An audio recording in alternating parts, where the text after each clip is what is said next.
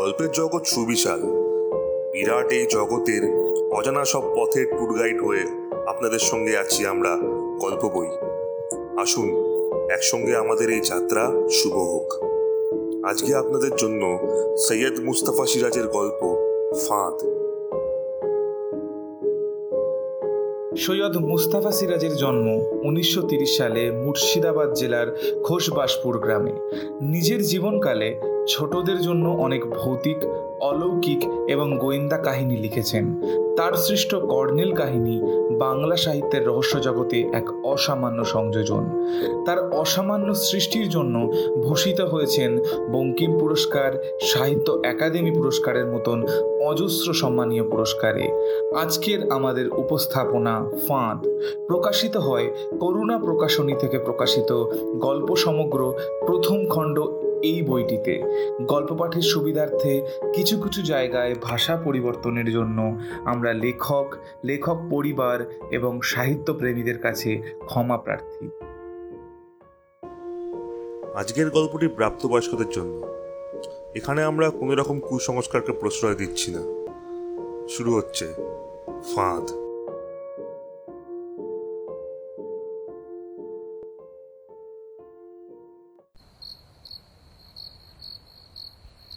রাত অনেক হলে বাগানের দিক থেকে একটা পেঁচা ডেকে ওঠে মল্লিকদের কুকুরটা সন্দিগ্ধভাবে দু একবার ডেকেই সব প্রশ্ন ঠিক করে যায়। আমি জানি এইবার তার আসার সময় হয়েছে। আমাদের বাড়িটা বেশ বড়। লোকজন তত কিছু নেই। ওপরে নিচে চারটে করে আটটা ঘর। নিচের দুটো ঘরে থাকেন দূর সম্পর্কের আত্মীয় আর তাদের মেয়ে শ্রাবন্তী। একটা ঘরে পুরনো আসবাবের আবর্জনা বাকিটাতে বাড়ির সাবেক আমলের চাকর ষষ্ঠী দাস। তার বয়সও প্রায় সত্তর হয়ে এলো।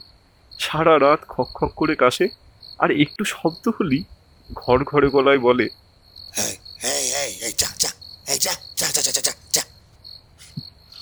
আমি জানি কাকে সে এমন করে তাড়াতে চাই ওপরের চারটে ঘরে আমার জীবনযাত্রা, আমার আর শ্রুতির। শ্রুতি বড় ঘুম কাতুরে, সে কিচ্ছু টের পায় না। এই যে, আমি কাকে এত রাতে দরজা খুলে দিই, কার সঙ্গে কথা বলি কিচ্ছু না। আমার আদরের ভেতর শ্রুতি কখন গভীর ঘুম এগিয়ে যায়। তারপর তার শরীরের শ্বাস প্রশ্বাস শুনতে শুনতে হঠাৎ চমক ভেঙে প্রাকৃতিক সংকেতের মতোই পেঁচার চিৎকার। তারপর বাগানের দিক থেকে শন শন করে ওঠে বাতাস। গাছপালা সব দুলতে থাকে। পুরনো জানলাটা খটখট করে শব্দ করে। তারপর সিঁড়িতে যেন পায়ের শব্দ। সে আসছে। উত্তেজনায় চঞ্চল হয়ে উঠি। সিঁড়িতে যেন পায়ের শব্দ। সে ছাড়া আর কেউ হতেই পারে না। দরজা খুলে আমি একটু সরে দাঁড়াই। টের পায় তার ঘরে ঢোকা তার শরীরের গন্ধে। গন্ধটা ছেঁড়া ঘাসের মতো কিংবা ভিজে মাটির মতো অথবা পাখির বাসার মতো। ঈশ্বর ঝাঁঝালো। সঠিক বলা কঠিন, কারণ তার গন্ধটা যেন খুবই প্রাকৃতিক। হয়তো সে প্রকৃতির খুব ভেতরের দিকে চলে গেছে বলি। জীবজগতের অবচেতনায় এই গন্ধ কি থাকে? বুঝতে পারি না। তার অশরীরী শরীরের কোনো গন্ধ থাকার কথা নয়। তাকে প্রশ্ন করলে বলে তাই বুঝি। জানি না তো। তাকে বলি তোমাকে দেখতে ইচ্ছে করে। সে বলে আমি তো এরকমই। না তুমি এরকম ছিলে না। সে একটু হাসে। তা ঠিক। ছিলাম না। কেমন ছিলে? সে মনে পড়ে তোমার? নাকি পড়ে না? বোকা। মনে না পড়লে এলাম কেন? তাহলে তাহলে নিজেকে দেখাও। আমারও তো তোমাকে দেখতে ইচ্ছে করে। তুমি ভয় পাবে। তোমাকে আমি ভয় পাবো না স্মৃতি। তুমি আমারই অপর অংশ হয়েছিল এক সময়। একটু পরে সে বলে পারছি না পারছি না। আমার কষ্ট হচ্ছে। তাহলে থাক। বরং চলো আমরা বাগানে যাই। আমরা বাগানে গিয়ে বসি কথা বলি। পুরনো সব কথা অতীত থেকে কুড়িয়ে বাড়ি দুঃখের কথা সুখের কথা। কিন্তু কথা শেষ হবার আগেই ষষ্ঠী দাসের ডাক শুনতে পাই। সে লণ্ঠন হাতে আমাকে ডাকতে ডাকতে এগিয়ে আসে। সে বড় ধূর্ত মানুষ। সব টের পায়। আমাকে বকাবকি করে। বলে এই তোমার ঘুম হয় না? তো তুমি ডাক্তার দেখাচ্ছ না কেন হ্যাঁ? এমনি করে হিমের মধ্যে বস থাকলে তো উল্টে অসুখে পড়বে? হতচ্ছাড়া ষষ্ঠী দাসের দৌরত্বে অবশেষে বাগানে গিয়ে কথা বলা ছাড়তে হলো। কিন্তু বুঝতে পারলাম কেন স্মৃতি বেশিক্ষণ ঘরে থাকতে চায় না। শ্রুতিকেও ঈর্ষা করত? ঘুমন্ত শ্রুতির পাশে গিয়ে দাঁড়ালে আমার খুব ভয় হতো। বলতাম ওখানে কি করছ? এখানে এসো শ্রুতি জেগে যেতে পারে। জাগলেও তো আমাকে দেখতে পাবে না। কে জানে? মেয়েরা হয়তো সব টের পায়। সে হাসতো। তাই তো। তুমি যখন শ্রুতিকে আদর করো দূর থেকে টের পাই। মনে হয় আমার যদি শরীর থাকতো। ওকে মেরে ফেলতে তো। হুম। এখন পারো না? না। একটু পরে বলল। আমি আর কিচ্ছু পারি না। শুধু আশা আর যাওয়া ছাড়া। মনে হলো ও কাঁদছে। বললাম ওকে ইচ্ছা করো না। ও তোমারই সহদরা। শোনো। বলো। তুমি তুমি কাকে বেশি ভালোবাসো এখন? শ্রুতিকে? না আমাকে। দুজনকেই। মিথ্যে। মিথ্যে মিথ্যে মিথ্যে। আমি তোমার চার ঘরে সংসারে ঢুকে দেখেছি। এখন এখন যা যা, যেমন হয়ে আছে আমার সময় তেমন কিছুই ছিল না। ও ওই ওই ড্রেসিং টেবিলটা পর্যন্ত নতুন। শ্রুতির কত শাড়ি। কত বিদেশি সেন্ট। একটু বিলাসী প্রকৃতির মেয়ে। আর তুমি জানো, তুমি ছিলে সাদা সিদে সাজতে ভালোবাসতে না, টাকা কড়ি খরচা করতে দিতে না, মনে পড়ে? সেবার তোমার জন্য অত সুন্দর একখানা কাঞ্জিবরম এনে দিলাম। তুমি শ্রুতিকে পড়তে দিয়ে দিলে। আর একবার হঠাৎ থেমে গেলাম। টের পেলাম নেই চলে গেছে। এখনকার মতো মাথা ভাঙলেও আর ফিরে আসবে না। কোথায় যায় ও? জীবজগতের সীমানা পেরিয়ে প্রকৃতির কোন গভীর স্তরে গিয়ে বসে থাকে ও? আমি যদি ওকে অনুসরণ করে যেতে পারতাম সেখানে।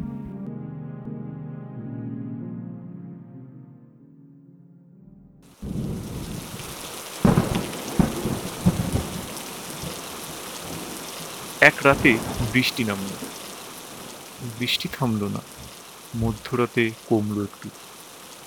তারপর তার আসার সংকেত শুনতে পেলাম বাগানের দিক থেকে। দরজা খুলে দিলাম। সিঁড়িতে পায়ের শব্দ। সেই মুহূর্তে শ্রুতি জেগে গেল। চমকে ওঠা গলায় বলল কোথায় গেলে? এই তো। অন্ধকারে এই দরজা খুলে কোথায় যাচ্ছ? সে টেবিল ল্যাম্প জেলে দিল। ভারী হাতে দরজা আটকে দিয়ে বললাম বৃষ্টি দেখতে যাচ্ছিলাম বারান্দায়। শ্রুতি একটু চুপ থাকার পর বলল জানলা থেকে দেখা যায় না বুঝি? ছাট আসছে যে। তোমার কি হয়েছে? কই? কিছু না। আমার ধারণা তুমি সারা রাত জেগেই থাকো। যা কে বলল? আমি জানি। তুমি তোমার শুয়ে থাকতে ইচ্ছে করে না আমার পাশে? শ্রুতি শ্বাস প্রশ্বাস মিশিয়ে বলল তোবার হাত বাড়িয়ে তোমাকে খুঁজি পাই না। আশ্চর্য আমি তো তোমার পাশেই থাকি। শ্রুতি বালিশের মুখ যে বললে কোথায় থাকো তুমিই জানো। ওর কাছে এসে পিঠে হাত রেখে বললাম ঘুমাও। তুমি? আমার ঘুম পাচ্ছে না। আর বৃষ্টিটা কি সুন্দর। শোনো। আমি জানি। কেন ঘুম হয় না তোমার? দিদির কথা মনে পড়ে তো। হঠাৎ ও কথা কেন শ্রুতি? হাসতে হাসতে বললাম ছি যে মরে গেছে তাকে ঈর্ষা করতে আছে? কে মরে গেছে? দিদি? মরেনি দিব্যি বেঁচে আছে। পাগল কি সব বলছো শ্রুতি? শ্রুতি ঝকঝকে চোখে তাকিয়ে বলল বেঁচে নেই তোমার মনে? ষষ্ঠী দেওয়ালে তুমি রাতে বাগানে গিয়ে বসে থাকো। কেন আমি যেতে দিই এমন করে? কেন বাগানে যাও তুমি? বলো। ঘুম আসে না। এত ভাবলে ঘুম তো আসবেই না। শ্রুতি আবার পাশ ফিরে শুলো। ফের আস্তে করে বলল আর অনেক কথা জানি কিন্তু বলব না। কি জানে? সে কিছুতেই বলল না। কিছুক্ষণ সাদাসাদি করে ছেড়ে দিলাম। মনে হচ্ছিল শ্রুতি কেঁদে ফেলবে। অথবা এক নেপথ্যের কান্না ওকে ভিজিয়ে দিচ্ছে ভেতর থেকে। অবশ্য খুব শক্ত মেয়ে সে, জানি। স্মৃতির একেবারে উল্টো। সে প্রচণ্ড সাহসী, বেপরোয়া, স্পষ্টভাষী মেয়ে। কিন্তু স্মৃতির মতো অত জেদি নয়।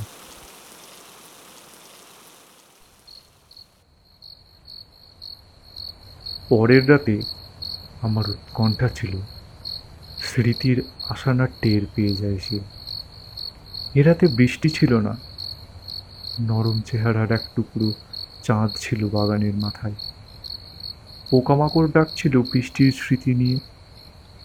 ফিকে জ্যোৎস্নায় ভিজে গাছপালা আর ঘাসের গন্ধের সঙ্গে মিশে রাতের ফুলের গন্ধ ভেসে আসছিল ঘরে।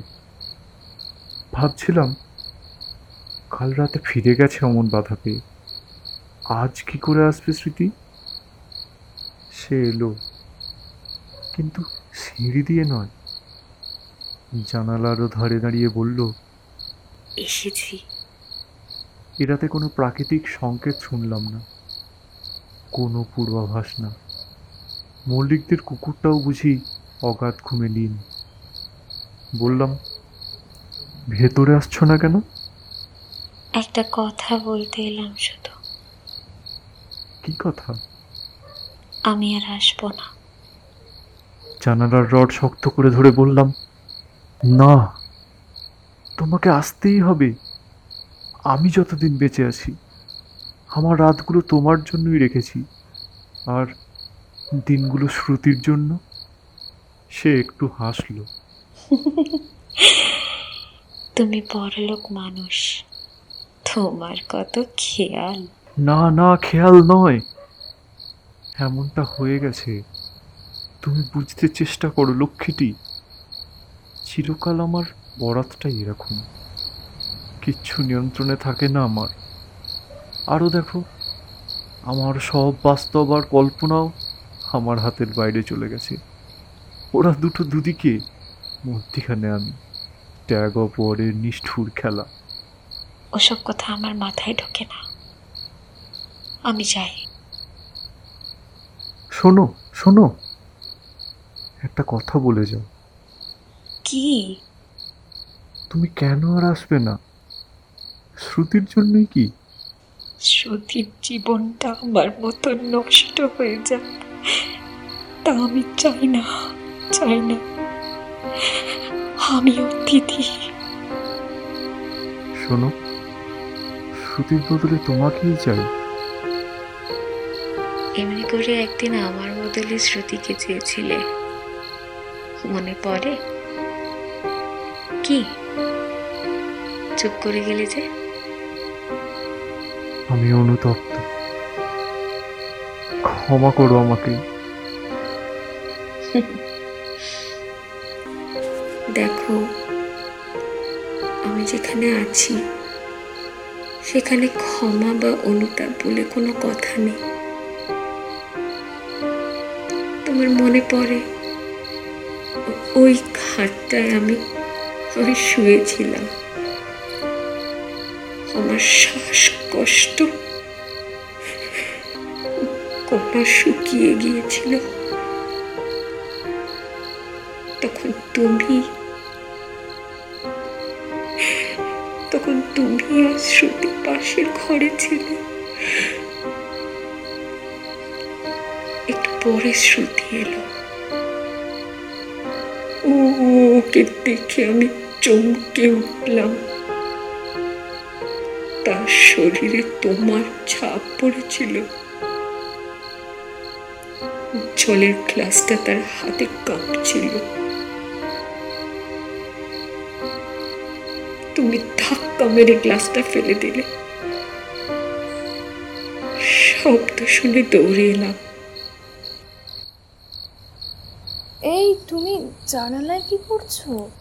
শ্রুতির চমকে ওঠা প্রশ্নে আমিও খুব চমকে উঠলাম। সে টেবিল ল্যাম্প জেলে বিছানায় উঠে বসল। তীব্র দৃষ্টিতে আমার দিকে তাকিয়ে বলল আবার তুমি জেগে আছো? ঘুম আসছে না। দেখো অদ্ভুত জ্যোৎস্না উঠেছে। শ্রুতি কিছুক্ষণ চুপ করে থাকার পর বলল তুমি চাও আমিও দিদির মতো মরে যাই তাই না? আহ কি বলছো শ্রুতি? তুমি ভাবছ আমি কিছু টের পাই না? শ্রাবন্তীর দিকে এবার তোমার চোখ পড়েছে। ছি চুপ করো। শ্রুতি প্রায় চেঁচিয়ে উঠল না না না চুপ করব না। তুমি চাইছো? আমিও দিদির মতো সুইসাইড করি আর তুমি শ্রাবন্তীকে বিয়ে করো। শ্রুতি চুপ করো কি বলছো তুমি? স্মৃতি সুইসাইড করেনি। করেছিল আমি জানি। শ্রুতি নিষ্ঠুর কণ্ঠে বলল ক্যাপসুলটা খেয়ে দিদির রিয়াকশন হচ্ছিল। ডাক্তার সেটা বন্ধ করতে বলেছিলেন। দিদির বালিশের তলায় কৌটোটা দেখেছিলাম। কৌটোটা খালি ছিল। আশ্চর্য তুমি বলনি? কেন বলনি শ্রুতি? তুমি কষ্ট পাবে ভেবে। তার দিকে নিষ্পলক চেয়ে থাকলাম। কিছুক্ষণ পর সে শুয়ে পড়ল। টেবিল ল্যাম্পটা নিভিয়ে দিল। জানালার বাইরে বাগানের দিকে জ্যোৎস্নার ভেতর কুয়াশার মতো কি একটা দাঁড়িয়ে আছে? স্মৃতি কি? শ্রুতিকে ডাকলাম। শ্রুতি, শোনো। শ্রাবন্তীর কথা তোমার মাথায় এলো কেন? তার সঙ্গে তো আমার দেখাও হয় না। তেমন কিছু আলাপও নেই। তাছাড়া সে তো তোমার কাছেও আসে না। বাইরে কি হয় তুমিই জানো। সারাদিন কোথায় থাকো কি করো? আমি কি দেখতে চাই? শ্রুতি ফুড রিলিফের কাজে আমাকে খুব ব্যস্ত থাকতে হয় আজকাল। অন্য কিছুতে মন দেওয়ার সময় কোথায়? তুমি লিডার মানুষ। তোমার মনে কত দয়া। এমনি করেই সেবার ফ্লাডের সময় তুমি আমাদের আশ্রয় দিয়েছিলে। তখন বুঝিনি এই বাড়িটা তোমার একটা ফাঁদ। ক্ষুব্ধ হয়ে বললাম ঠিক আছে ওদের চলে যেতে বলব। ওদের এরিয়া থেকে ফ্লাডের জল নেমে গেছে। কিন্তু আমার অবাক লাগছে শ্রুতি। নিজের ওপর রাগ হচ্ছে। কাল রাতে তুমি বললে স্মৃতিকে ভুলতে পারিনি। আজ রাতে বলছো শ্রাবন্তীর জন্য? তাই ভেবেছিলাম। কথা কেড়ে নিয়ে শ্রুতি বলল পরে মনে হয়েছিল যে মরে গেছে তার পেছনে কেন তুমি ছুটবে? যে বেঁচে আছে রক্ত মাংসের শরীরে তার পেছনে ছোটাই স্বাভাবিক? নয় কি? বলো তুমি। কিন্তু তুমি তো আছো। তুমি তো জীবিত। আমি? আমি বাসি হয়ে গেছি। দিদিও তোমার কাছে বাসি হয়ে গিয়েছিল। তাই তুমি আমার পেছনে ছুটেছিলে। কিন্তু জেনে রাখো আমি দিদির মতো বোকা নই। তর্ক করে লাভ নেই ফেমিনিন লজিক আমি চুপ করে থাকলাম, শ্রুতিও চুপ করে থাকল। কিছুক্ষণ পরে দরজা খুলে বেরিয়ে গেলাম। আমার খুব কষ্ট হচ্ছিল। শ্রুতি আমাকে বাধা দিল না। বাগানে গিয়ে দাঁড়িয়ে থাকলাম কতক্ষণ? স্মৃতি কি আর কোনো দিনও আসবে না কথা বলতে। জ্যোৎস্নায় হেমন্তের গাঢ় কুয়াশা জড়ানো। ঘুম জড়ানো গলায় খুব গভীর থেকে পোকামাকড় গান গাইছে।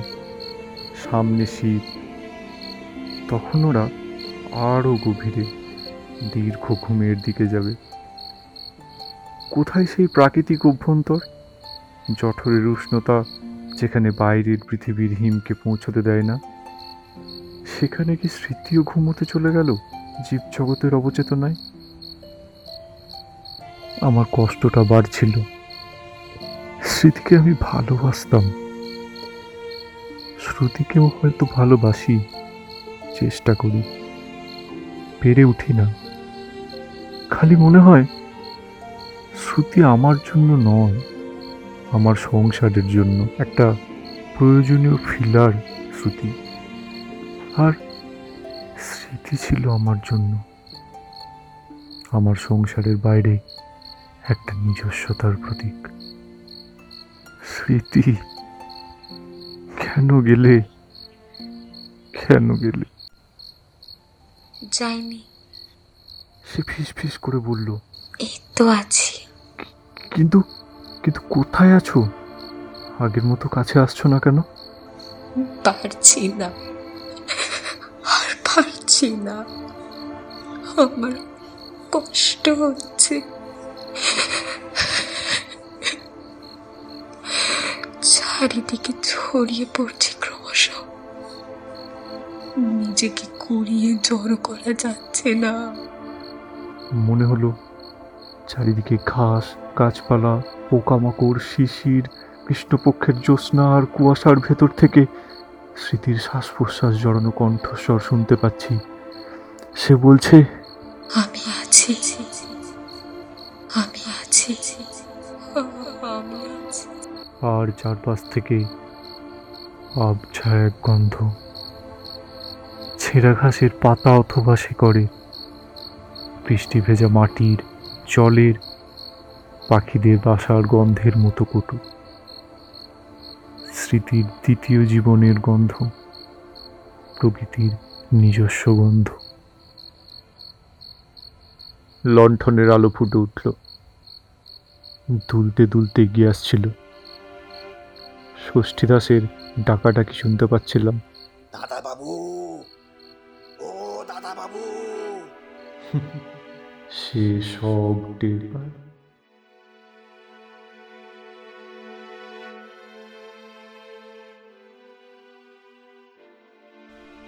শেষ হল ফাঁদ। পুরুষ কণ্ঠে তমাল, অশরীরী শ্রীময়ী, শ্রুতির কণ্ঠে সায়নী এবং ষষ্ঠীদা আমি সিরাজিৎ গল্পের সূত্রধর, আমি সিরাজিৎ এবং সপ্তক। আবহ সংগীত, সায়ন। পরিকল্পনা এবং পরিচালনায় টিম গল্প বই সঙ্গে থাকুন টিম গল্প বইয়ের এবং অবশ্যই লাইক, শেয়ার এবং সাবস্ক্রাইব করতে ভুলবেন না।